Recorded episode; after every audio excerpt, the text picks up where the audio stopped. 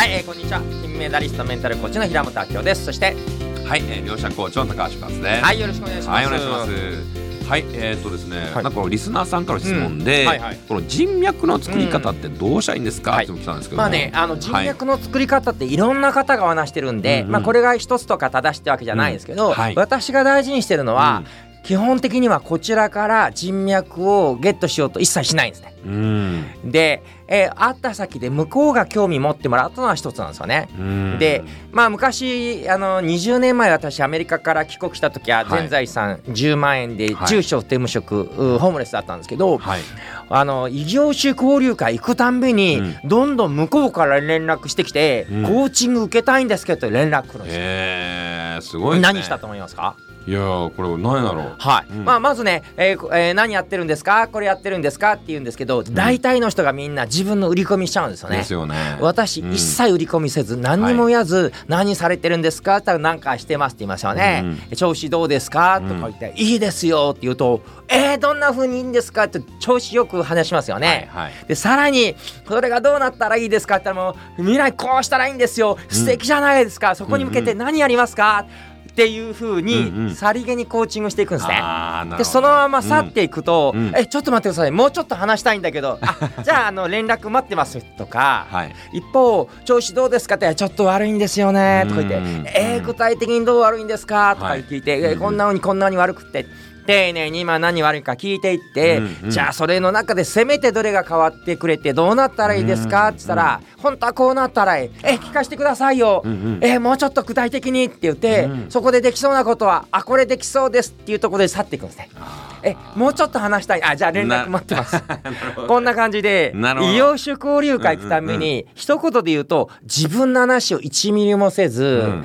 相手の関心に関心を持って今相手がどんなテーマを持ってるか課題持ってるか、うんうん。そしてそれを聞いてきてうまくいってる場合はもっと楽しそうに聞くし、うん。大変なところ時はもうこの世の中でこれほど共感することないぐらい聞きながら、どうなったらいいかって希望が見えたところで去ると聞く。なるほど。すごいですね、まあ、本当にその通りと思うんですね、はいはい。まあ、結構ですね私もいろんな人に会った時に、うん。自分のことぶわーっと喋る人いるじゃないですか、うん。はいはい。全く興味ない。ですあですよね。全く興味ないくてなんでこんな言うのかなと思って、でもう二度と会いたくないと思っちゃうんですよね、うんはい。でも逆にこう話を聞いてくれる人は、うん。ええ？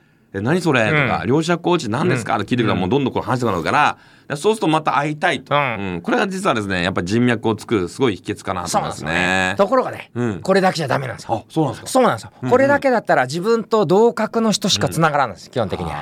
あー確かに。やっぱ自分よりも格上、2段、3段、5段、10段格上の人に繋がる方法があるんです。おそうなんですね。知りたいですか？知りたい知りたい。はい。まずその人に会う前に、もうその人来るんだっての分かってたら、できるだけその人の本とか、特に Facebook だったり SNS、ツイッターで配信してるのを見るんですよね。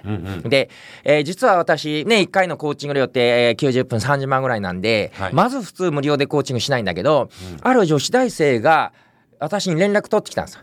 でメールの中にこの子えむっちゃ俺の本も読んでるし、はいすごいあれ何月何日のフェイスブックのあの投稿ここまで読んでるって読み込んでるんです。はい。つまり自分に関心を持ってくれる上に、そこまで俺のことよく知ってるっていう人に対して、むっちゃ心が開くんですね。うんでどんなに格上でも他の人たちよりもむっちゃ俺のこと興味持ってこれ企業も一緒なんですよね。なんかみんな一緒で「あの御社あの素敵です」とか言って「お前本当うちのこと分かってんのか?」って言いたくなるんだけどうんうんうん「君調べてるね」っていうぐらいすると心開く。これが第一ステップ。確かに。まず調べる。そして、うんうんあ、あの、何月のとここうでしたよね。あれこうでしたねってこう書いてくるんですね。で、第2ステップは、そんな格上でも、今何に興味あって次どうしたいかってあるはずなんですよ。うん例えば今度大きいイベントがあってはい集客したいとか、うんうんとかもしくはこういう人につながりたいとか、うんうん今これで悩んでて詳しい人いないかなと思ったら、自分がその存在にならなくっても、うん。知り合いの人にそういう人探すか、うん。いなくってもそういう人を知ってるんですけどっていうのを出してくるんですよ。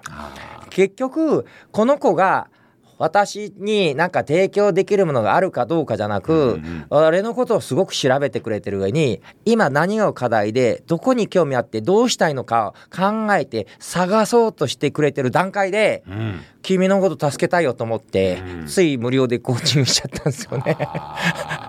まあ確かにね。そういうのありますよね。そうなんですよね。うんうんうん。うん。まあ要はですね、うん。相手が何を求めてるかとか、うん。相手がどうやったらこう幸せなのか考えてですね、うん。相手の問題解決とか、まあそっちをこっちからね、うん。どんどん与えちゃう。はい。で要は求めてるものを与えると、うん。だんだんこう好きになってくるというかそうね。もっと与えたいですか。そうですよね。そうですよ。私もね平本さんをもっともっとねハッピーになるためにどうやったら素敵な、ね、女性が周りにこうつくかっていうことをですね。もう素敵なもう今日もたくさん素敵な女性をいっぱいこう引き寄せて。今日なんかランチで8人ぐらい来てましたね。なんかもうもんガールが。そうそうもうなんか合コンみたいな。ねだったんですけども、まあそんな感じでどうやったら山さんの好みのタイプがねいるかもうリサーチをしながらですね。こうやってますよね。はい、ということで、はい、なんか最後よくわかんなくなっちゃいましたけど、ぜひね、あの、は人脈の作り方、はい。やってみてください。はい。はい、ありがとうございます。